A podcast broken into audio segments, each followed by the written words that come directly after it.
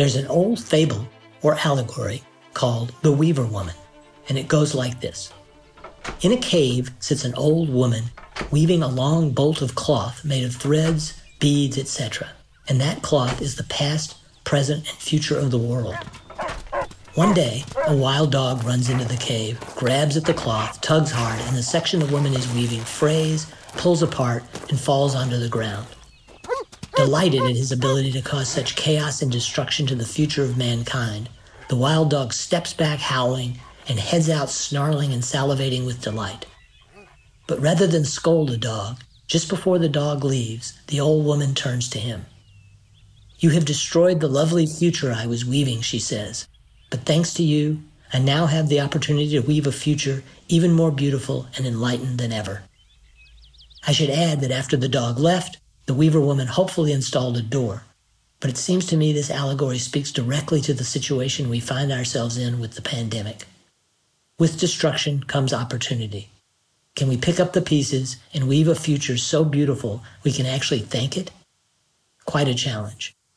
In the allegory, the wild dog wreaks havoc, then leaves. The pandemic has brought destruction, but is still with us. And before we can think too much about the future, we have to figure out how to get rid of the COVID 19. Juliette Kayyem, who is our guest today, has spent over 15 years managing complex policy initiatives and organizing government responses to major crises in both state and federal government. She served as President Obama's Assistant Secretary at the Department of Homeland Security and the Homeland Security Advisor to the Governor of Massachusetts. She is founder of Kayyem Solutions, which provides strategic advice in cybersecurity, resiliency planning, risk management, mega event security, and infrastructure protection. She is a professor at Harvard's Kennedy School of Government, where she is faculty chair of the Homeland Security and Security and Global Health projects. She is a Pulitzer finalist for her opinion columns in the Boston Globe, and she's the author of the best selling book, Security Mom.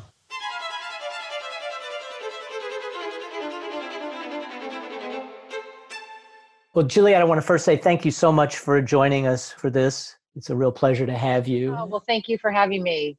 My first question would be as the author of Security Mom, yeah. What are you doing different than the rest of us? Do you have any uh, advice beyond sheltering in place and hand washing, etc.? So the advice I give people now is this will be long and it will be long longer than you think it's going to be. In other words, everyone's looking for dates for sheltering in place. That's like the end of the beginning. We are looking at a couple years of adaptive recovery is what I call it, which is we will be living with the virus, right? I mean, in other words, mm-hmm. the, the vaccine won't come. And so my kids' lives will be impacted significantly. This will change the nature of travel, it will change the nature of their experience of global travel. And so I do think about that a lot and what it means for them in terms of the future because it's not when am I going back to school? This is what are the next couple years like? Right. Is your feeling that we're basically in this mode until there's a vaccine or a cure or near cure? It's a great question. And this is so unique. So, in normal disasters that I've worked, you have a disaster, you have the enemy. So, let's call it a hurricane or a tornado. It comes through a community and there's an immediate response, but the hurricane or tornado is gone, right? You're not living with it. This is very different. And so, we're not going to be living like this forever because the good news is is we did not overwhelm hospital capacity. Our ability to surge, despite all of the challenges, was able to adapt to at least the onslaught of coronavirus. We have changed our own behavior probably permanently or for a very long time in terms of mask and social distancing being the norm. There'll be better treatments, there'll be better testing, one hopes, and then ultimately a vaccine. So once we get out of this period, and some jurisdictions are, the next year to two years, if we're lucky, if we're lucky, uh, mm. will be this adaptive, every day is different. Things like we'll wear masks on airplanes, we'll go to restaurants that used to seat 100, now seat 25. And I think that's really important for people to get their head around because there's this idea of, you know, everyone says opening up, opening up first of all, opening up is just a misleading term because it means different things in different jurisdictions, right? So Georgia says we're going to do tattoo parlors. That's opening up and seems reckless. Michigan says we're going to let people go on their boats on the lakes to just let people let off steam. That seems less reckless, right? And so yes. we're using this term. There'll be more opening up, but it will be different. I mean, it just will be. Everyone will be playing golf. Let's just put it that way. My understanding of how we got to this place now where we've flattened the curve, if indeed we have, or at least in some places that we have, is that sheltering in place it was the key component of that. Yeah. So yeah. if sheltering in place is lifted, aren't we looking at a, another spike? We are. Um, more people will suffer because of the lack of federal uh, suffer. I'm sorry. More people will die because of the lack of a strong federal presence. If you've heard me or seen what I've been writing, you know, I sort of I don't linger. You know, it is what it is. As I like to say, it's the president we have, not the one we deserve. And so you sort of have to think, okay, well, how do I adapt to that? And I think governors and mayors have adapted to the same so it is true we will have a higher death rate, a fatality rate. It's already bad. It's a tragedy and it's embarrassing when you compare it to other countries and it's not accurate. I mean, I think if you look at what we call excess death rates, what were the last five marches? You're looking at numbers that could put us well over 300,000 deaths. We're already at 60,000 today, I think, or close to it. Right. But I do think that what's going to save us is the American public's risk calculation and employers' risk calculation at this stage. Um, you know, many employers are not bringing people back, not putting them on transportation. If this worked and you didn't have a loss of productivity, why would you bring people back while we still don't have a handle on it? As I said, we'll have more tools so that we don't have that that spike that you saw in every jurisdiction. We'll be able to figure out who has it. We'll be better at isolating we had no choices in early March. The failure to have adequate testing and identification and prepare it was the you know original sin and it was a sin created by this white house that refused to sort of acknowledge what people like me who as i said i'm not a pandemic expert i'm not a public health official i am a disaster and crisis management expert and i could see what was going to happen so we're just compensating for that original sin now but i think we'll be better it will still be bad, but it will be better in the months and years ahead. Right. Boy, it's a grim know, future for a uh, while. It is. Yeah. It is. I mean, it is. I say it matter of factly, but that's people like me are trained to do that. I know it's not like I don't have my moments of waking up at three in the morning and thinking about the life I'm having and the life my kids who are sort of quite conscious of this. Yeah. Well, I guess this brings me to my second question, which is if we could wave a magic wand and put you in charge of the federal response to this. Yeah. What would you have done? What would you do now? I mean, probably more important, what would you do now? But I'd also yeah. like to hear about what we could have done. Yeah, I think Trump followed. He did not lead. So I think the idea that, you know, could he have gotten us galvanized in January, February? Yes. I think he got people to try disinfectants as a cure. And he also alone is probably one of the few people who can get governors like Kemp in Georgia or Texas governor to actually take things seriously. I mean, he alone had that capacity.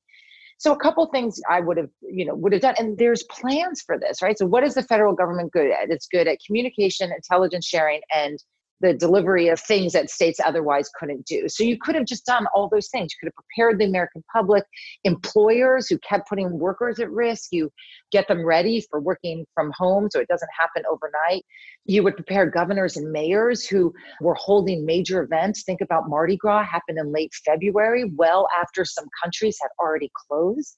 And you would have had national guidance to begin to align sheltering in place, but as well as begin to utilize the Defense Production Act and other statutes that would bring the full weight of the federal government to bear on what we already knew was going to be the country's first 50 state disaster.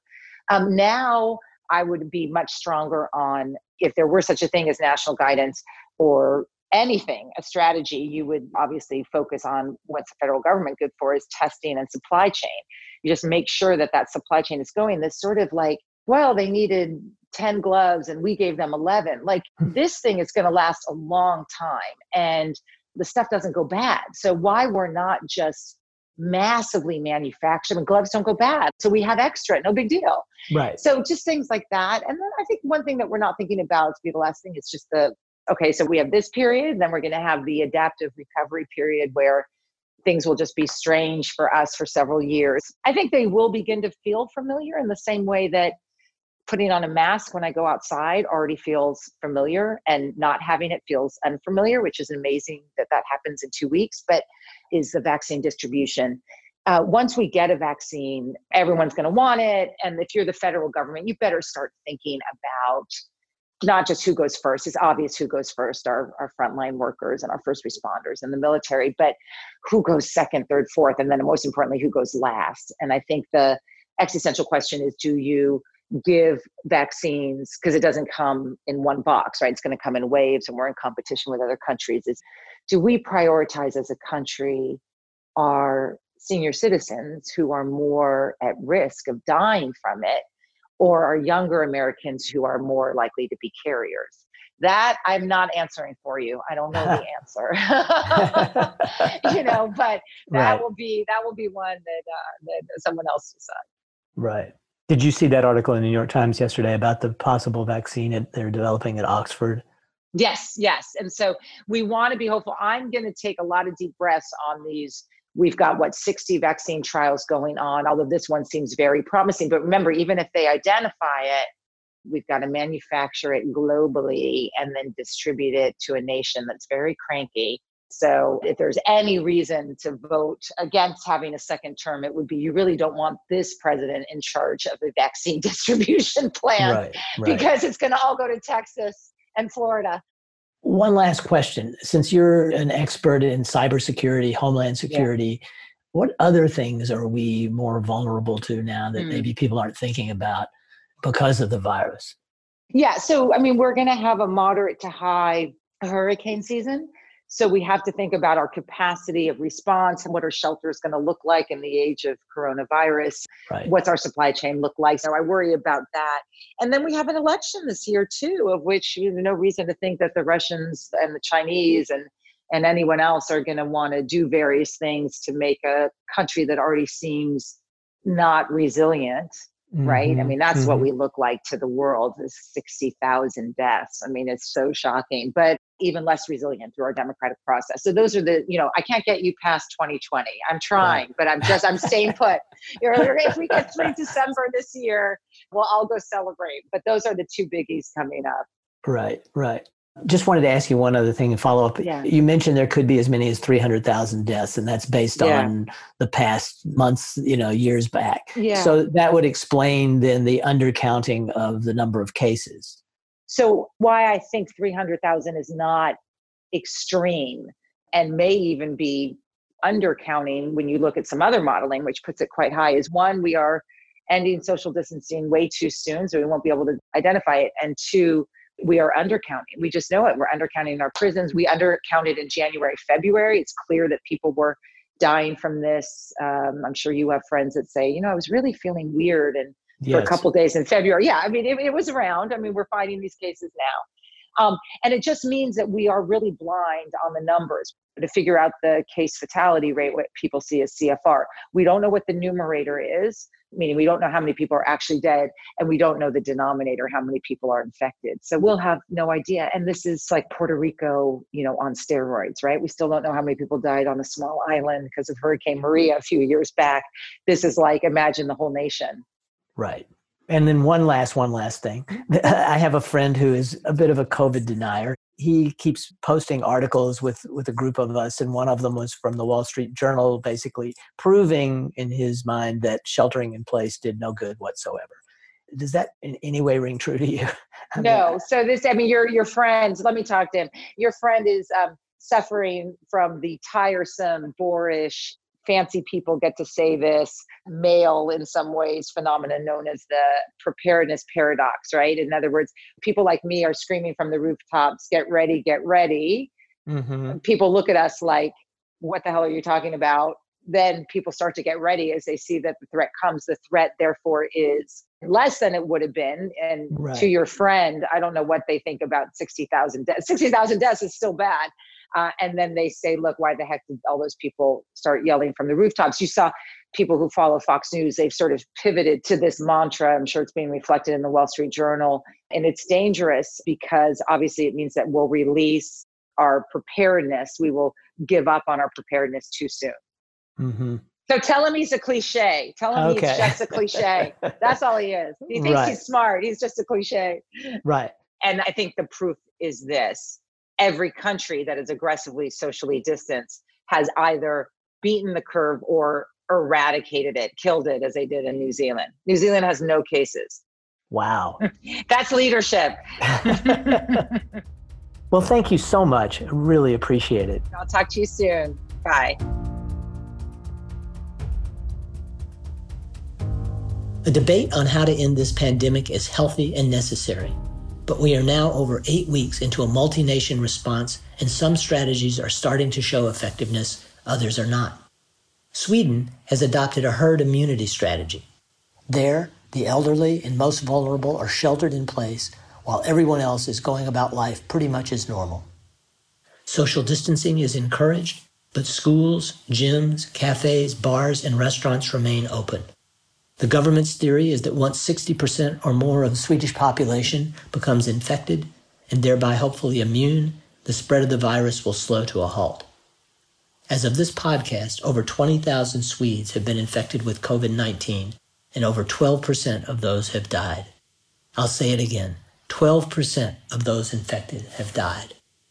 By contrast, look at New Zealand. In mid March, as the number of cases in that country topped 100, but before they had any deaths from COVID 19, New Zealand put in place some of the strictest shelter in place restrictions in the world. Now, only six weeks later, as Ms. Kayyem mentioned, there are no new cases in New Zealand. None. If the United States can be said to have a strategy at all, it's somewhere between Sweden's and New Zealand's. And we have the most infections and the most deaths in the world, and a death rate from the virus of over 5%. Last podcast, I discussed a plan by Dr. Harvey Fineberg, which he called 10 Weeks to Crush the Curve. Dr. Fineberg was formerly Dean of Harvard School of Public Health provost of Harvard University, and president of what is now the National Academy of Medicine. I posted an abbreviated version of Dr. Fineberg's plan on the Summit by Tom Schulman on Facebook, Instagram, and Twitter. Please find that plan, send it to all your friends, your senators, the White House. Rather than, quote, opening up the country, putting an undue strain on an already overburdened healthcare system, and watching the death toll climb, Let's put Dr. Fineberg's plan in place and beat this virus.